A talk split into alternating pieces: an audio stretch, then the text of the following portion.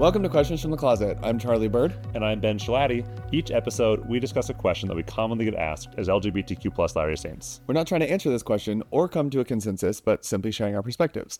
Today's question is What if a loved one insists I leave the church? So, Charlie and I are not terribly diverse, and we share many opinions and life experiences. For example, we both had dinner at the Olive Garden tonight. However, there are some pretty big differences. For example, Ben really was against the Olive Garden, which was very interesting considering he ate half the place. he was Hey. like, he was like, I don't like their salad, I don't like their soup, I don't like their breadsticks. Okay, wait, we hold- get there, and he's like, Can we get some more breadsticks, please? If you're paying for it, you got to eat it. you ate, I've never seen anyone eat that many breadsticks. Well, I had four breadsticks. That's not that many. I think you had a lot more than No, no. We got two baskets of breadsticks. You got four baskets. No, we got two baskets of breadsticks. Which and is the deal? no, they each had three of them, and I had four, and you had one and a half. I'm really, I love that you liked it. It was just funny because you're like, I really don't want to go there. And you're like, this is great. No, here's the thing: the food there is fine. You're like, I'd just rather go somewhere else. Yeah. I had It's been there cheap though. I hadn't been there in a long time. Yeah, but you can like get a better tasting meal somewhere else for the same price. Really? Like where? Like aubergine. I love that place. Really? Yeah. I like it, but I feel like it's expensive there. It is, but so is the Olive Garden. You have to tip them. Mm, that's true. Yeah. Anyway, I think it's fine. So You loved it. I I loved having dinner with you. That was a real that was the real treat. I, I would go anywhere to dinner with you, Charlie. Anyway, we like to provide a variety of voices and perspectives on our show, and today we're happy to be joined by Troy Williams. Hey. Yeah. Hey guys, how how are you? We're so glad you're here, Troy. It's so bizarre to be back in the closet. Oh yeah. Yeah, I know. Yeah, we got some questions here. It's been a while. How old were you when you came out? Oh my gosh, twenty. Well, it's phases, right? So yeah, like, For sure. like twenty nine, like initially. And Really? and then- Pretty yeah, late. Yeah, yeah, yeah. That was like four me. years ago. Yeah, four years ago, yeah, and then I, and I've done a lot since then. but it was in phases. But I didn't like talk to my parents about it till a few years later, and yeah, so it was, uh, you know, you kind of have this sort of awakening, and then you like sort of start, take, take take those first steps out. But I was very afraid that the moment that I came out, that I would lose my family forever. for sure. And so there was that. There was much so such a delay in doing that with them. Um, so Yeah. No, pre- no pressure there. I know, Just- right? Just might lose your family forever. You might lose your family NBD. forever. And, and tell us just a bit about yourself, like what you do professionally. What you, yeah, yeah. So I, I'm actually a professional gay. I am gay for a living. Um, I am the executive director of Equality Utah, and we are the state's LGBT advocacy organization. So I work on Capitol Hill to ensure that the laws in our state include and protect LGBTQ Utahns and our families. Yes. So yeah, And have any general authorities ever quoted you? Yes, true. this is this is true. I have been quoted um, positively, I might add, uh, by um, uh, President uh, Dallin H. Oaks, and uh, I, this is a great thing for my family because I, I have a I have very conservative relatives, and they like sometimes like to debate me on on political things in when we're having like, you know holiday meals, and when it As gets one does. as one does, and they're all like active Latter-day Saints, Thanksgiving. right, right, and and so but but if they do like start to like you know like pile on me, I will say, um, excuse me, uh, how many of you here have been quoted by an apostle? And then they, you know they're like, oh, oh, oh, oh, well, well fine, Everyone backs right, away. you're right. So I'm like, yeah. So it g- g- gave me a lot of status with my with my cousins and my aunts and uncles. What got you into advocacy work? Well, um, I think it really, my gosh, this is over two decades ago. I mean, it was really, I think, falling in love for the first time and falling in love with a boy for the first time. Um, and then realizing how like beautiful that was um, to actually have this experience where you are immersed in another human being and your heart opens up and it's this mutual um, sort of frequency of support which is so beautiful Yeah. and and I remember when the state um, had passed what was called Amendment Three, and it was this is like what I want to say two thousand and one, two thousand two, maybe, and they they did the, the legislature passed an amendment to the state constitution uh, that said that even though gay marriage was not recognized or was illegal, that any form of same-sex relationship recognition would be um, uh, would, would, would not be recognized by the state. And then, it, and it passed by referendum. It went to the ballot, and people voted overwhelmingly in support of this. And that was the first. It was such a shock to me that that, that a, a state, a, a group of people would put someone's civil liberties up to a vote, and that they would actually vote against um, my right and the, the, to love and to actually create enduring bonds with another person. And that was so like kind of jolted me out of complacency. And that was also kind of happening same time that like the Iraq war was, you know, 9/11 happened in 2001 and before you were born. And um and then and then there was this this march to war after that, and, I, and so at that time, I started getting like more politically active, and I started going to protests and rallies and marches, anti-war kind of stuff, and and I started working at KRCL Radio, and I um, built a, a, radio show called Radioactive. Solid title. Solid title, right? Very cool, right? Yeah, and, Imagine uh, Dragons used it. yeah, yeah, I know, I know. That's I think you're welcome, Dan. um, and uh, no, yeah. So we um, we I never used that that song as, as as a theme song. I never did, but um, I thought about it. But but yeah, and so I started just getting into advocacy, and I'd be interviewing like sort of like change makers and community builders and people who were doing really cool things. And so I thought, well, wait, I can do this too. I can organize a rally. I can organize a march. I can like I can go protest. Mm-hmm. And so I I had kind of um, I, I so I, I got into like like like sort of progressive activism. But to take things back, if I may, yep. please do. Right, um, is that I actually got started in very conservative politics because I after I I, I grew up in Oregon and I I, I went on my mission to the England Bristol mission, and I went all two years. Everybody, okay, and I made it through. And then I thought, well, when you come home off your mission, you're like, oh boy, like this is you gotta get married now, right?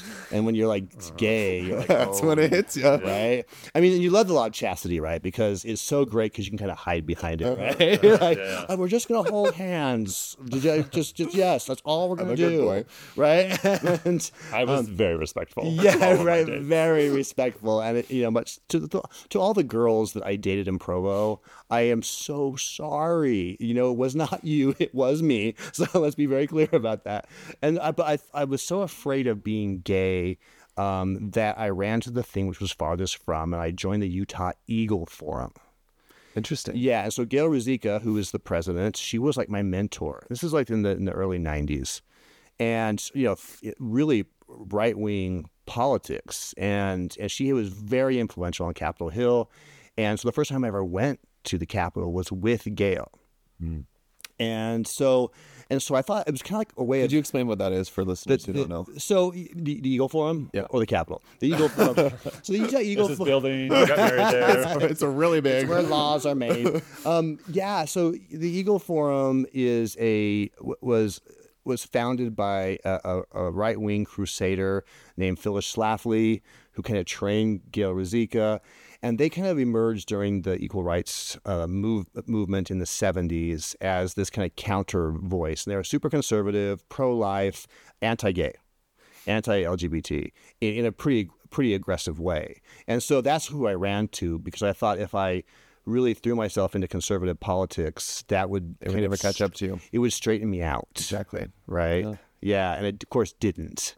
So, Troy, tell us what it was like when you started to realize that maybe there wasn't going to be a place for you to move forward in the church. Yeah. I don't know if that's the right way to ask that. Well, I mean, it does start younger, right? I mean, it, it um, I think what the, the pain of it all is, is, is, because, well, we'll back it up a little bit.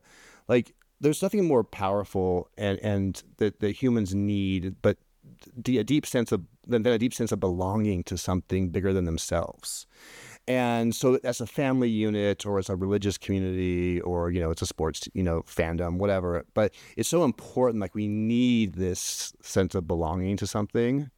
And so when you start to realize there's something about you that potentially can expel you from your tribe or your family, it becomes a very frightening, terrifying, you know, possibility. Yeah. That's existential. Like I mean, like we are hardwired as human beings to have these deep, meaningful connections, and a, a lot of the trauma for our, from our community comes from being expelled from um, from from from that sort of those loving bonds, right. including our religious community.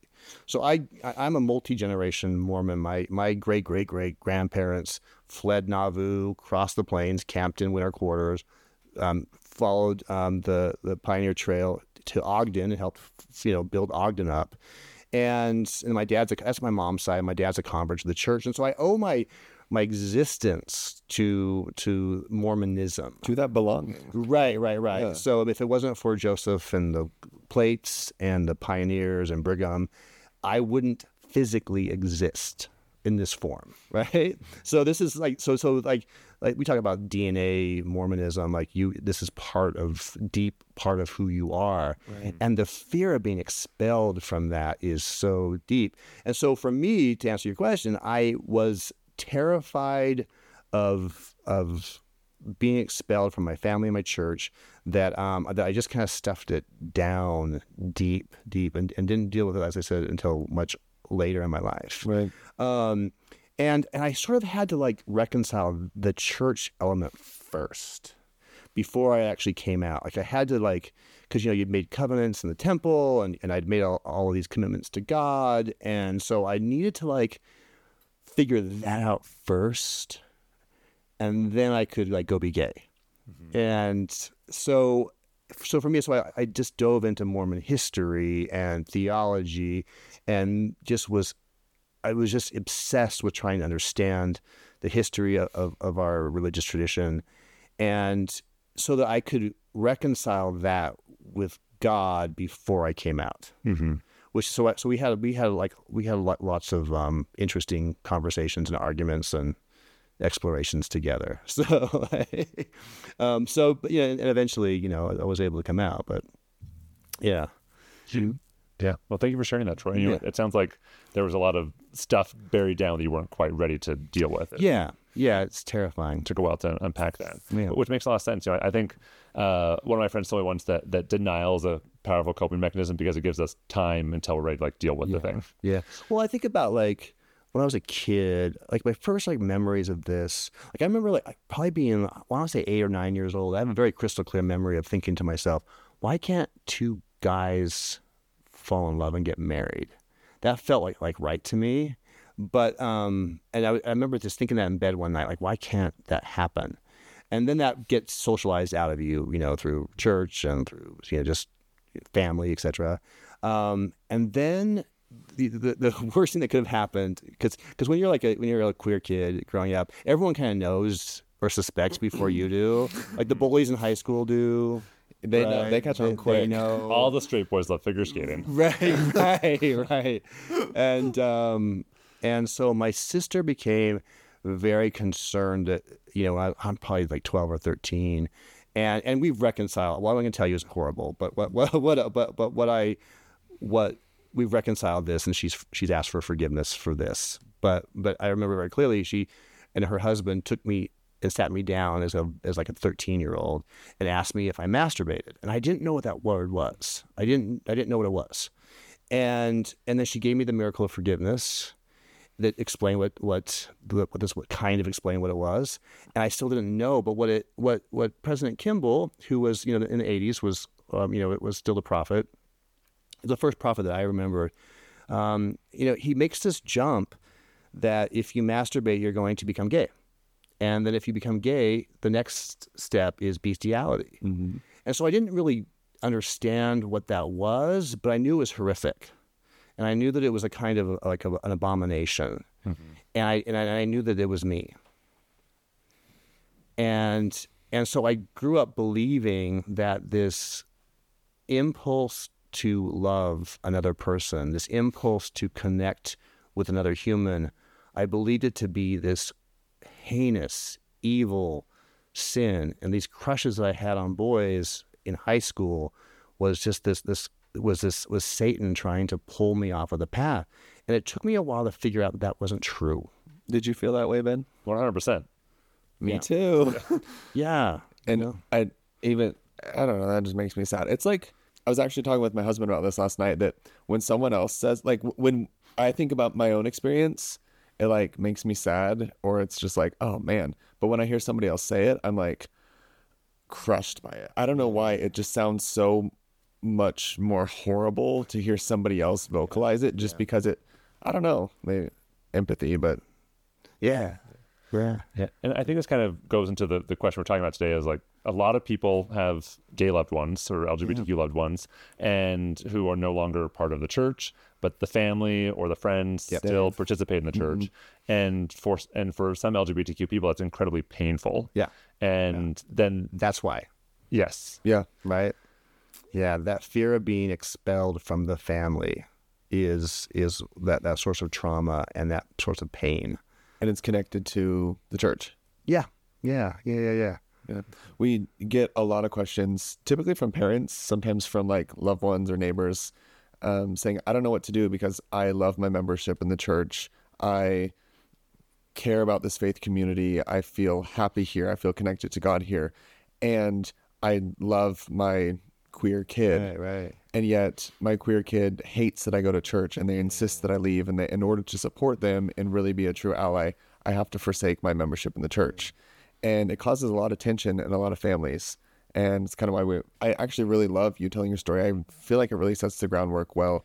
You did such a great job articulating the pain and the, the ostracization, the ostrich of, of being gay as you grow up.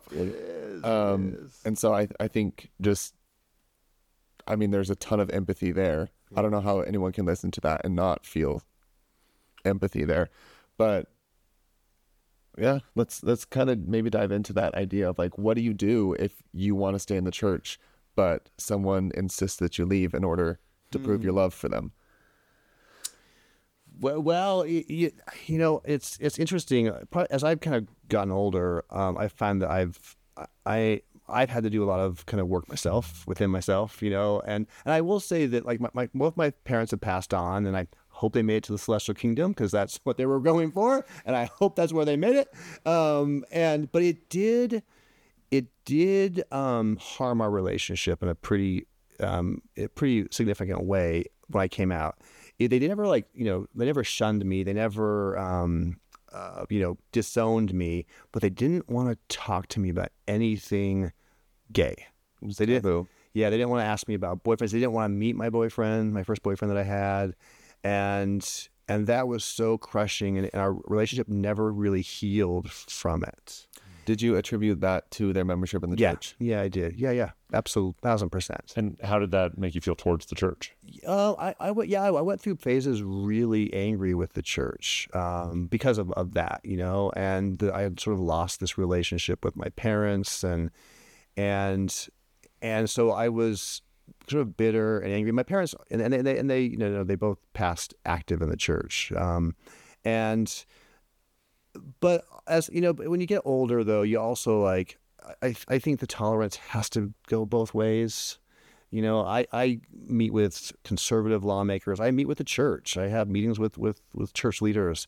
And if I want someone to see my humanity, it's important for me also to see their humanity and to recognize that, that not that the pluralism in America is benefits when people of, of diverse views and, and political beliefs and, and faith beliefs um, are able to sort of come together and coexist you know? So it so for me and, and i have got here in utah county i've got so many cousins and and um and aunts and uncles who are latter day saints and, and active and i love them and i've had but i, and I like spent like a big chunk of time away from them because i just assumed in my mind that they didn't want to have anything to do with their gay cousin who wasn't just like a, gay person he was like the gay activist right you know and who was in the paper and getting arrested at protests and like you know I was like kind of a radical kid for a while. You projected rejection. Yeah, yeah, and it wasn't true.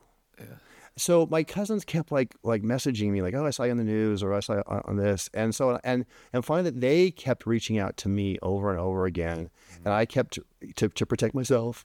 You know, I I, I rejected them, but then I, I, I then I started like going um and and and spending Sunday dinner with them and getting to know my my, my cousins and my second cousins. And and what I found is that if if I walked into a space with them without the agenda to change their beliefs or to change their mind or to win an argument, then and, I respected where they were coming from, mm-hmm.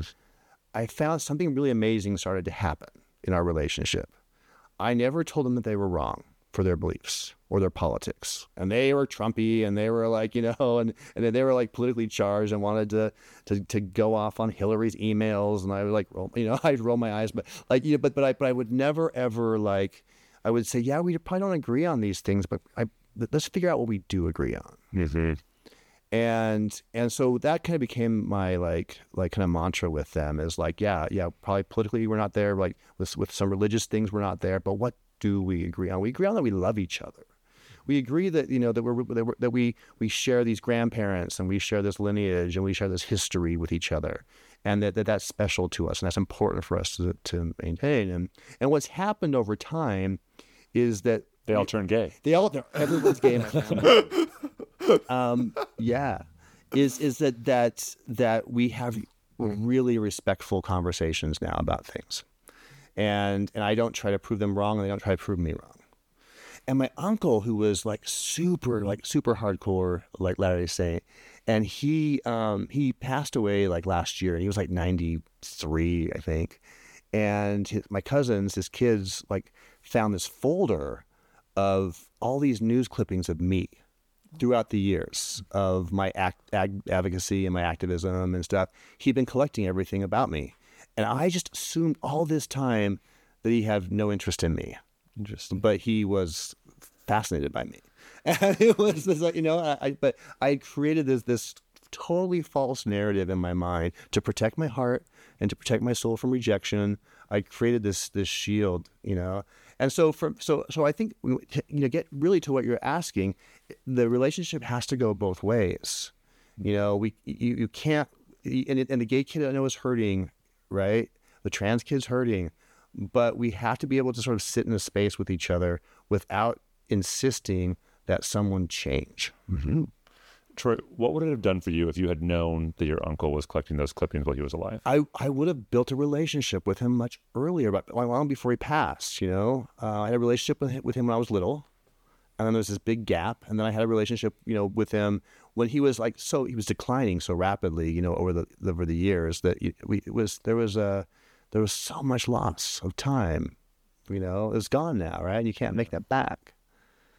So it, yeah, Yeah. So I guess the, the principle I'm taking from your story is loved ones should show their in, their active interest yeah, in Yeah. in their in their the lives of the LGBTQ people in their in their lives. yeah, yeah. And oh, I, and of course every one of their lives, but but show a genuine interest. And what's cool now is I, I got like cousins at BYU and um and and they you know they they they come to my big Equality Utah events. Like I have my two two cousins uh, who are BYU now came and marched in the Pride Parade with me, and it you know it was very cool. And I go to their mission farewells, you know, and so I like I, I'm I'm invested in in in supporting them in in their tradition and their and our shared tradition um, and in their faith and then they and, and what's happened is that they've become interested in in supporting it, my life and and it's a really beautiful thing that's kind of evolved just recently within the last probably four years And you don't feel like they have to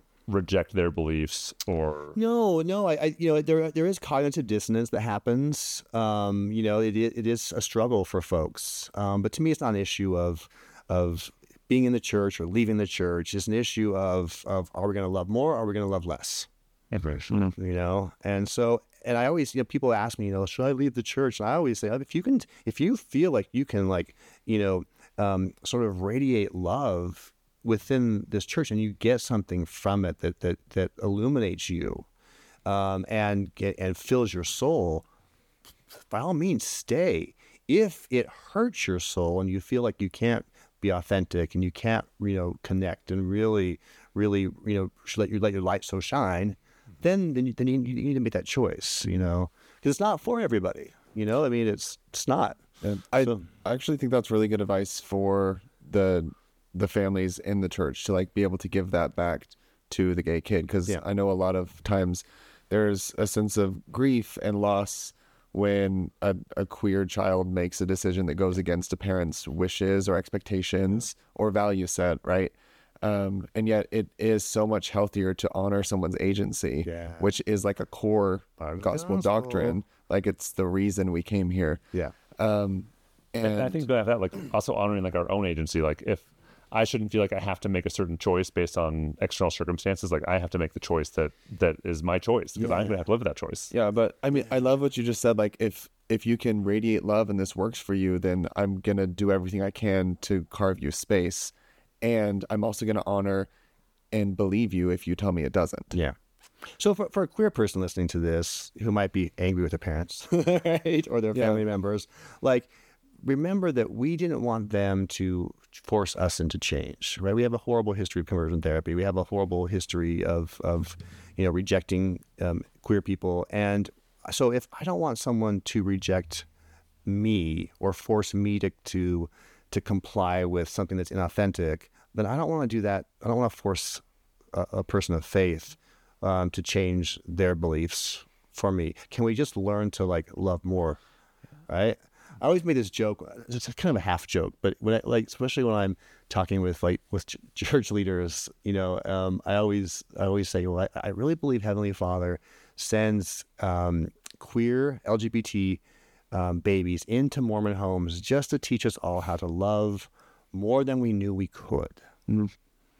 And so for and for the queer kid who feels exiled, that holds true as well. How do you learn to love your religious conservative family members more than you knew you could without the demand that they change for you? Yeah. That's that's that's that's that's a hard, intense Yeah. kind of thing. How how how do you make that work? Where I you know you- you've got this hurt and this pain. How do you turn that hurt and pain and like and like that poison and like metabolize it into love? Yeah, part of it's getting um, older and and um, and just kind of I hope getting wiser. Um, and but and then and it might might require some good therapy. Um, A lot of times it should. you know, um, and and I, you know, I had a couple moments that were really healing for me. Um, you know, I like I have so many healing moments, but one healing moment with my dad was really powerful. Like I, my dad never two things. He never ever asked me about being gay, and whenever the, ever the topic would come up, he would change the subject. He was so uncomfortable with it, and he would never ever say anything disparaging about general authorities or the church ever. You would you never disrespected the brethren with my dad. Um, and so we never talked about anything. And it was very frustrating. I had this really shallow relationship with him. But on his 80th birthday, um, and his health was declining rapidly. And I was, he's in Oregon, and I'm, uh, and so I was there visiting, and I had to catch a plane to go back. I had to drive to Portland and, and catch a plane. And so I had a half hour left with him. And I knew in that moment that this was the final 30 minutes I would ever physically be with him ever again. Wow. So I knew that he wouldn't make it beyond this. And so I sat with him and he had the TV on really loud. It so so it was it was a 1980s show MacGyver, and it was blasting really loud. And MacGyver was using candy wrapper to stop a nuclear meltdown from happening, and it was so loud that we couldn't. He's amazing. He's so good, right? And and so I was I was sitting there getting so uh, upset, and I was like, "This can't. This this is the last thirty minutes I'm ever gonna have my dad." And we're watching freaking MacGyver on TV, and I was getting really pissed off about it, just sitting there. And then a commercial came on, and he picked up the remote and he muted it, and he said, "So, did you did you hear that that the church had passed a a, a policy that that that forbade the the children of gay couples from getting baptized?" And I was like, "Yeah." Yes, I'm Yes, I did familiar- hear about I'm- that. I am familiar with this. Um, and then he stopped. He said, "Heavenly Father didn't do that. Heavenly Father didn't do that." And that like just pushed me back into the cash. I I was shocked, and I I didn't know. I I- I was just like I was trying to find words to respond.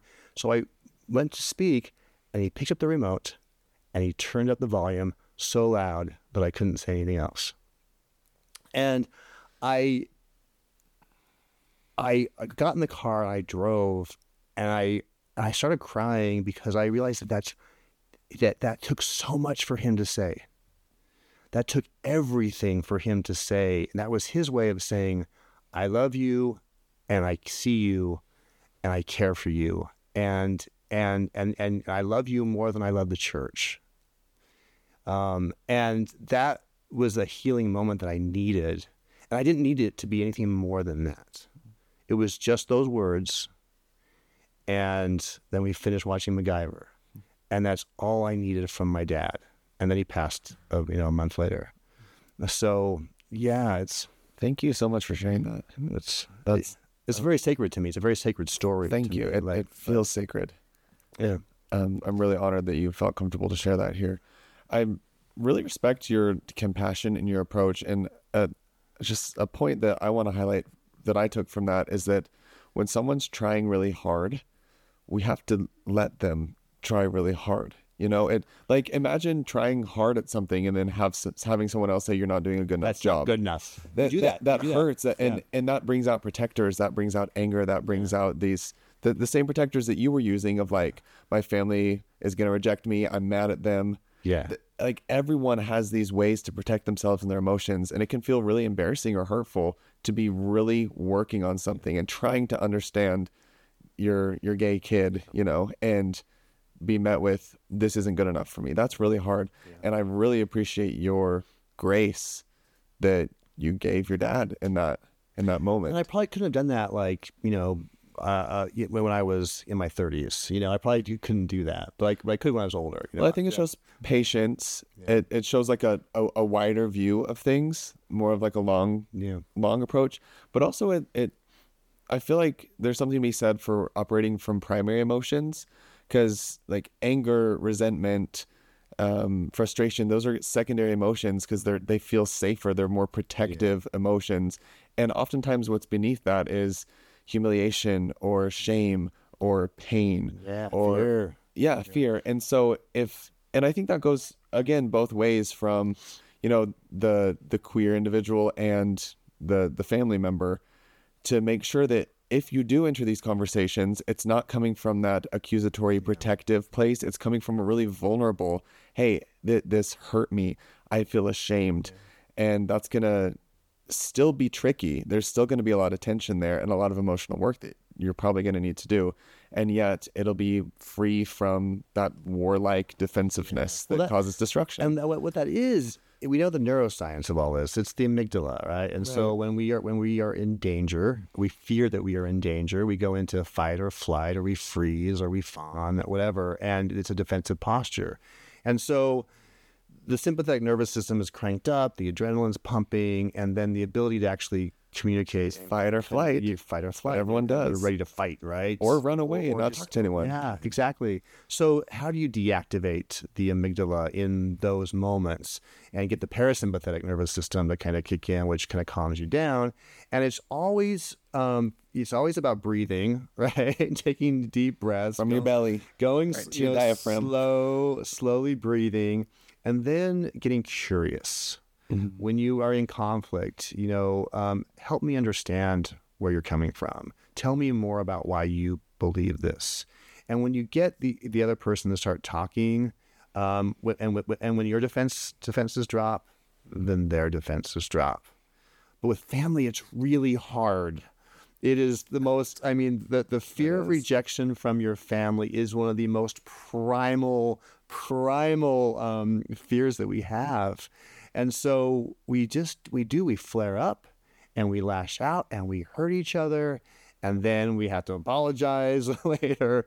Um, when, it, when if we could just learn to take a breath and, and get curious about why you think this. Yeah, I, I think you know one of the points you're making, Troy, is that you know we have this fear of rejection, and a family member being very involved in the church can feel like a rejection of that person Yes, yes. because if they're believing in a doctrine and a culture that the LGBTQ loved one feels like there is no place for them, Yeah. then by subscribing to that belief system, then they're saying that it feels like rejection. Well, and that's a popular sentiment right now. I, I, I even get this for myself because I'm gay, I'm married, and I still attend church.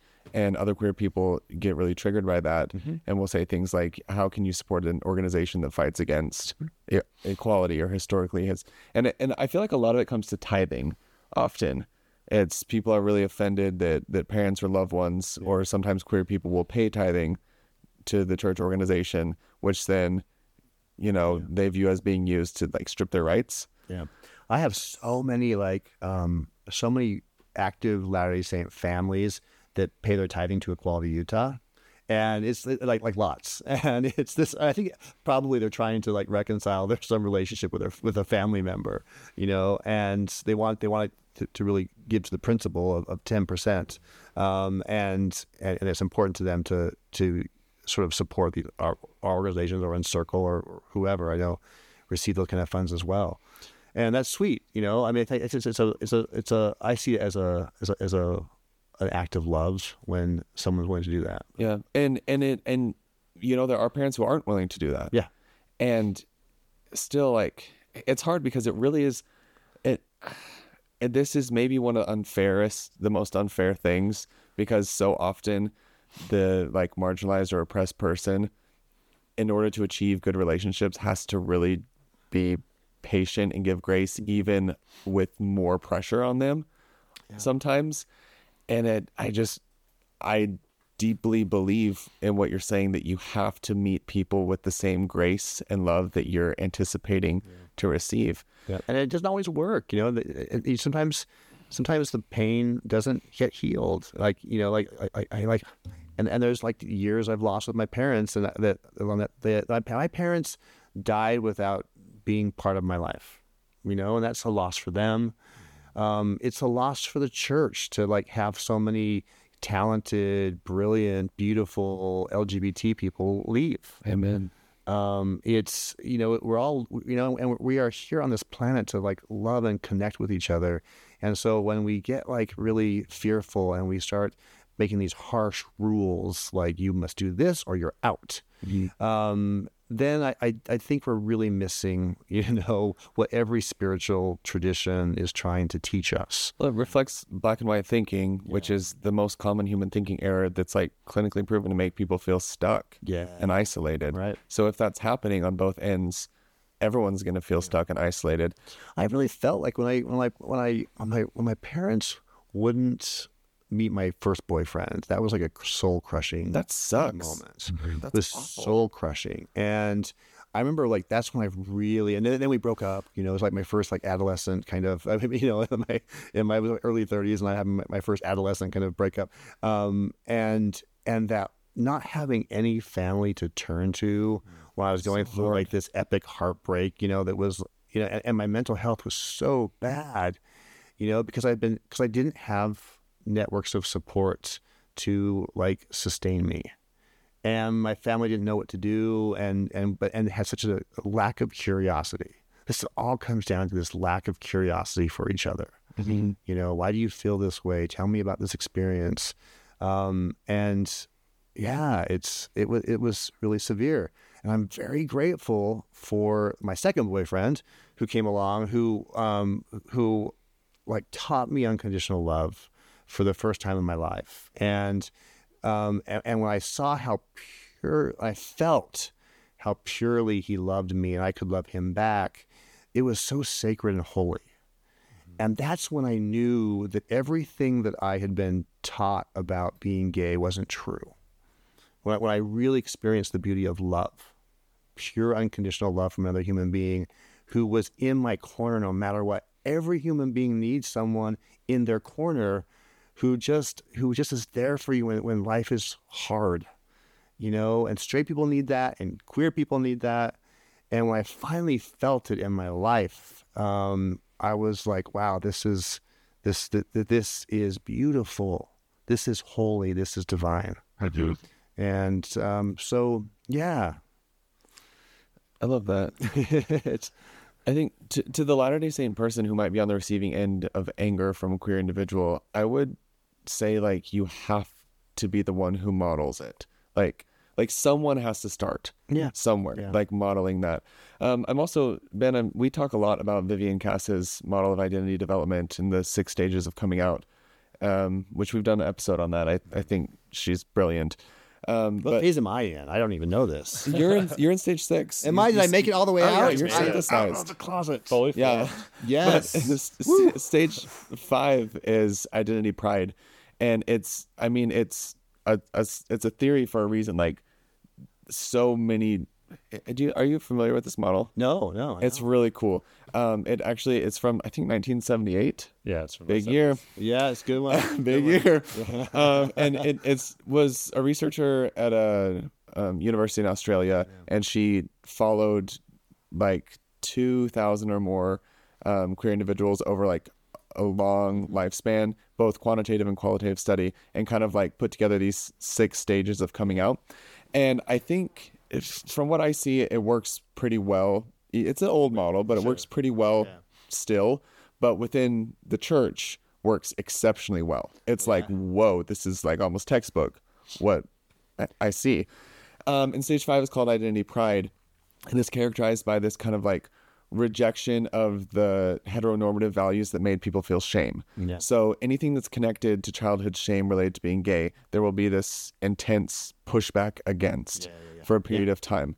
And it's you know families see that and they're like they're being loud, they're being obnoxious, they're at pride parades, they're activizing, they're shoving in our faces. Yeah. Yeah, and and it really is just like trying to overcome this shame and trauma of of youth. And I think even what you have kind of said, knowing what I know about your story, you're saying I was kind of going gangbusters on Oh, yeah. activism. I was in the news getting arrested. Yeah. And in time I was able to like figure out Yeah. ways to be more patient, more understanding while still keeping my gay integrity. Yeah.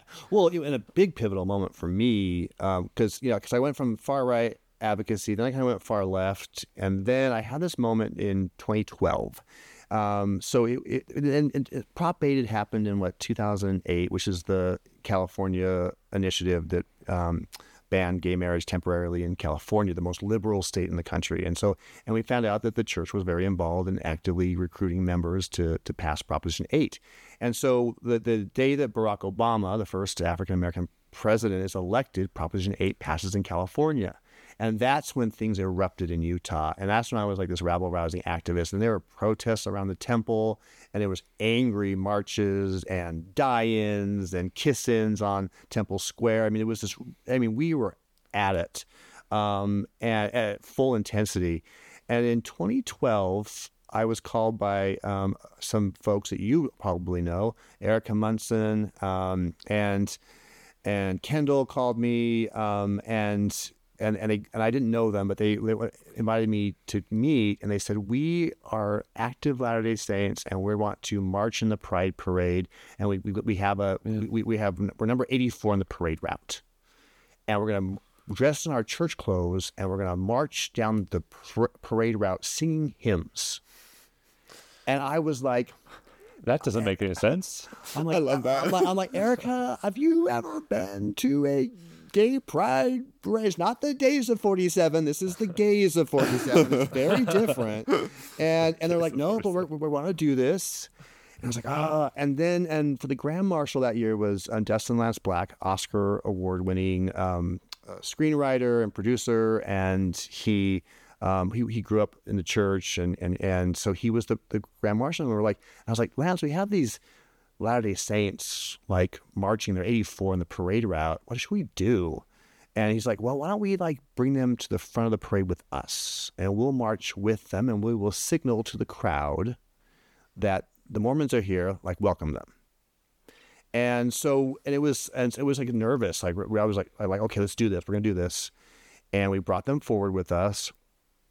I didn't know how they'd be received, and I didn't want them to get booed. I didn't want them to get like you know tomatoes thrown at Right. them, right? So the was- white shirts. Right, Come on. right. so I was worried about this. I was like really nervous about it, and I did like this media push where I like I was like doing like all these talk shows. I'm like the Mormons are coming, it's gonna be great, and so everyone welcomed them. And, and, uh, and- Please. and then that Sunday morning, um, the it was crystal blue skies and it was warm, and 300 Latter Day Saints showed up in their church clothes, and they had these beautiful signs like like LG, LDS hearts LGBT and sorry we're with you. late and oh, I walk with you. And it was it was like 300. It was so beautiful. And as we started down the parade route, there's tens of thousands of people in the crowds, and they just started screaming and weeping and I get emotional thinking about it. They just cheered them all. And and and they were called Mormons Building Bridges, and they were weeping, and we, Lance and I were, and the crowd was, and the people were running out in the crowd, giving them hugs. and it was so powerful. And to feel the love and the acceptance from our members of our faith tradition that we had felt exiled from was so powerful and so beautiful. And and it changed me. I was like, this is a different way to do advocacy. You know, I'll always be a bit of a rabble rouser, but this to mm-hmm. me was was like putting love front uh, love first and like making that the, the center. And that really began to shift how how I would do my advocacy. Then it prepared me so that years later I could take over Equality Utah and go and sit down with, with church leaders and negotiate language with them and come to disagreements, but then work, working through to agreement on issues. You know, the church was instrumental in helping us pass the non discrimination law in 2015. Um, the church was instrumental in helping us ban conversion therapy in, in this state. And there, the church has been willing to engage with us. But I wouldn't have been able to be in a position where I could engage with them unless I'd had those those kind of healing experiences with folks like from Mormons Building Bridges. Incredible. Yeah, I, I wasn't there. I've, I've you know read the story of, Yeah. of this, and, and you just talking about it makes me emotional too. Yeah. And I think that if if if I had a loved one who was feeling pain, I would want to ask myself, how can I show that kind of demonstration to them? Like like what can I do in like in our little system to figuratively like march to the front of the parade to show love? Yeah. Uh, How how can I remove my shield? Yeah. How can I remove my protective anger and say, "Hey, I, I'm here with open arms," and and that's scary. It is vulnerable to to do that. And they, I mean, they went the, the Mormons Building Bridges folks. They like were like they loved it so much. They went, they got submissions into the San Francisco Pride and the New York Pride uh, marches, and those are a little bit wilder than Utah's. But they were like, and so they would, so they started like showing up in Pride parades all over the country, and they would like win awards for like best entry and stuff, like everywhere you'd go, you know. And I, and and when I came to realize from that experience is that when you get a Latter day Saint ally, they are the fiercest allies that you can ever have in this movement. And so, uh, yeah, I mean, and, and it was their advocacy and their willingness. And, and, and, and the thing about that day that really um, was also instrumental in shifting me is that when they decided to march, people on the left, people on my side, um, started attacking them publicly and shaming them. How dare you come and how dare you? And this doesn't make this doesn't excuse what's happened in the history and stuff. And then I got angry at that, and I'm like, how dare you shoot arrows at these people? And so when they started attacking Mormons Building Bridges, I chose to step in to receive those in front of them because if you're if you are going to the mat and you are risking um, your your reputation, your you know whatever. If you're ri- making a risk for me, I'm going to take a risk for you, and so it goes both ways. Yeah, if if someone's trying to be better, they should feel safe trying Yeah. to be better. Yeah, And I also think like there so often people try to say, well, being an ally looks exactly like this. no, no, no, no, no. And it doesn't. Like there are there really are, I believe there are I, I took a note. What was it? I'm gonna try to there are benefits that a faithful church member ally can give that people who leave the church can't. Sure. Yeah, and and that might be hard to stomach for some people, but it's true. very true. You know, if like I think growing up, if there was someone in my ward if you had a Carol Lynn Pearson in your ward, like oh my gosh think of all the shame think of like a lifeline like at least one person Yeah. it's when you're in that zone of isolation knowing that there's one person that won't Yeah. Reject you that's so important and i i want to see that at church.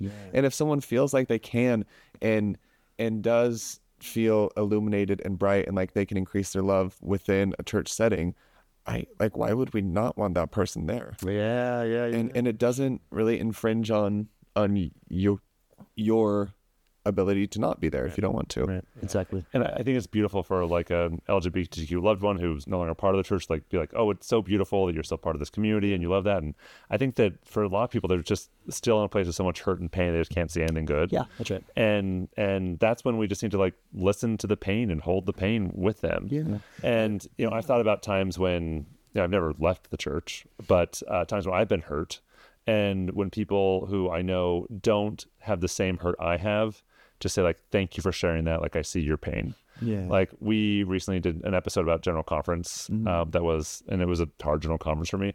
I got a lot of messages from my friends who I would say are like Orthodox believers who did not have any issues with General Conference. Just like, thank you, Ben. I'm glad I got to listen and hear your perspective. And just like, people don't have to, we, they don't have to agree with like the hurt and pain we experience. Like, they don't have to like feel the same pain, but just to like see it and like bear witness to it, I think is one of the ways we can like help them heal and like metabolize that poison and turn it into something healing.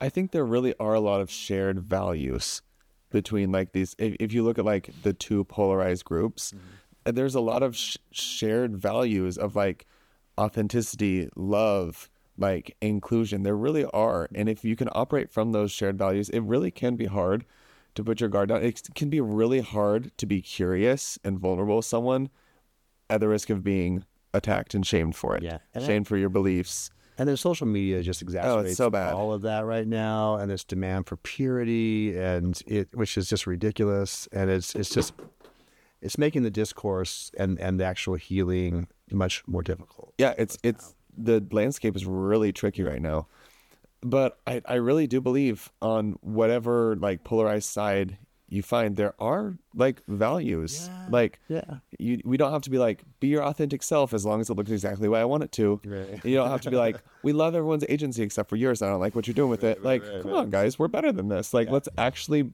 practice what we preach and treat people in a way that f- heals Can I share a quick story? I think you might have even been there. This was when this was like during a Been there, done that. That's his blog. yes. Uh, but there, there was a, a tricky thing happening at BYU when we were both students, and we had like a meeting about this thing with some administrators. And one of the other queer students was like, "If this doesn't happen, I'm not participating in this event anymore." Right. And I started to get agitated at this other person, and I just wanted to like say, "No, this is why we're doing it. This is the way it has to be." Like I, I felt defensive, and before I could say anything, luckily, our friend Sarah piped in and said, "I can tell that you are hurting right now, and I'm so sorry that you're hurting." Yeah. And that's just like, and and I didn't say the stupid thing I was going to say because being defensive wasn't going to help, but saying, "I can tell you're in pain, and I'm sorry." It just That that was the right way. being seen, having someone see you is so powerful and so profound. Um, you know, it's so someone set, sees and recognizes your the pain that you're in goes so far. It goes so far to actually help heal that.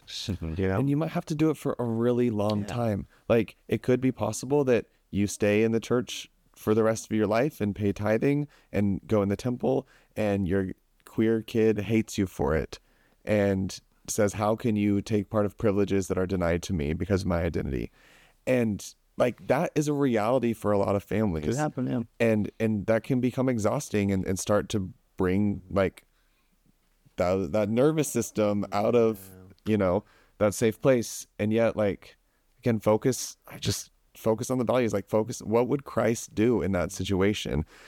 And or on the other side what would a really love is love loving accepting person do in that situation? You show up you're patient you be consistent in your love maybe set some boundaries if you need to but always extend like hey i love you. I see you're hurting. What can i do to help you? I'm curious about you. I want to listen And I think you know progress is never a straight line. It it's, it, it swerves and there's U turns and there's It's a gay line. potholes. Yeah, it's, very- it's very gay. Um, but um, but I like I you know I I just the the, the fact that Latter Day Saints and LGBT people have been in this seemingly intractable kind of conflict, I, I think actually has some kind of divine resonance to it. Because I think we all are in this have this opportunity to learn from each other. And I, and I I know the pain is there and the pain is real, but we also have to take a, a step back and recognize some incredible shifts that have happened with the church over the past decade.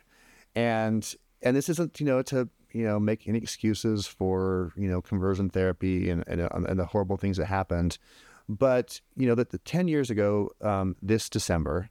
On December 21st, um, marriage equality became the law of the land. Or not, sorry, marriage equality became the law of the land of Utah.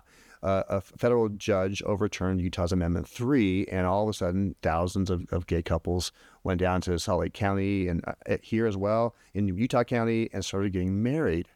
And, in, and like 3,000 couples had been married in a week. and it was the first time in the state's history or in the country's history that that, that a state had overturned a, a ban on gay marriage, and Utah was the state that did it. And and so that brought us into to dialogue with the LDS Church about other issues like non-discrimination laws and protections. And the church started working with us on that. And and then over time, you know, that the church was, um, you know, like I said earlier, they helped us with band conversion therapy. And then just last year, the, um, there was a federal effort. There was uh, just Justice Thomas had had had um, kind of ominously warned that the Supreme Court could like overturn the Obergefell decision, which which enshrined marriage equality into law. And so what had happened is that that a bipartisan effort um, federally called the Respect for Marriage Act uh, legislation was introduced, and it passed through the House with the support of all four Utah Congress folks. They're all Latter Day Saints, and then we needed ten Republican senators to agree to it on the on, on the other side. And that was a big lift. And the church came out and and endorsed the Respect for Marriage Act. And Mitt Romney, Senator Romney, was part of those negotiations and helped get it across the finish line, got the votes that we needed.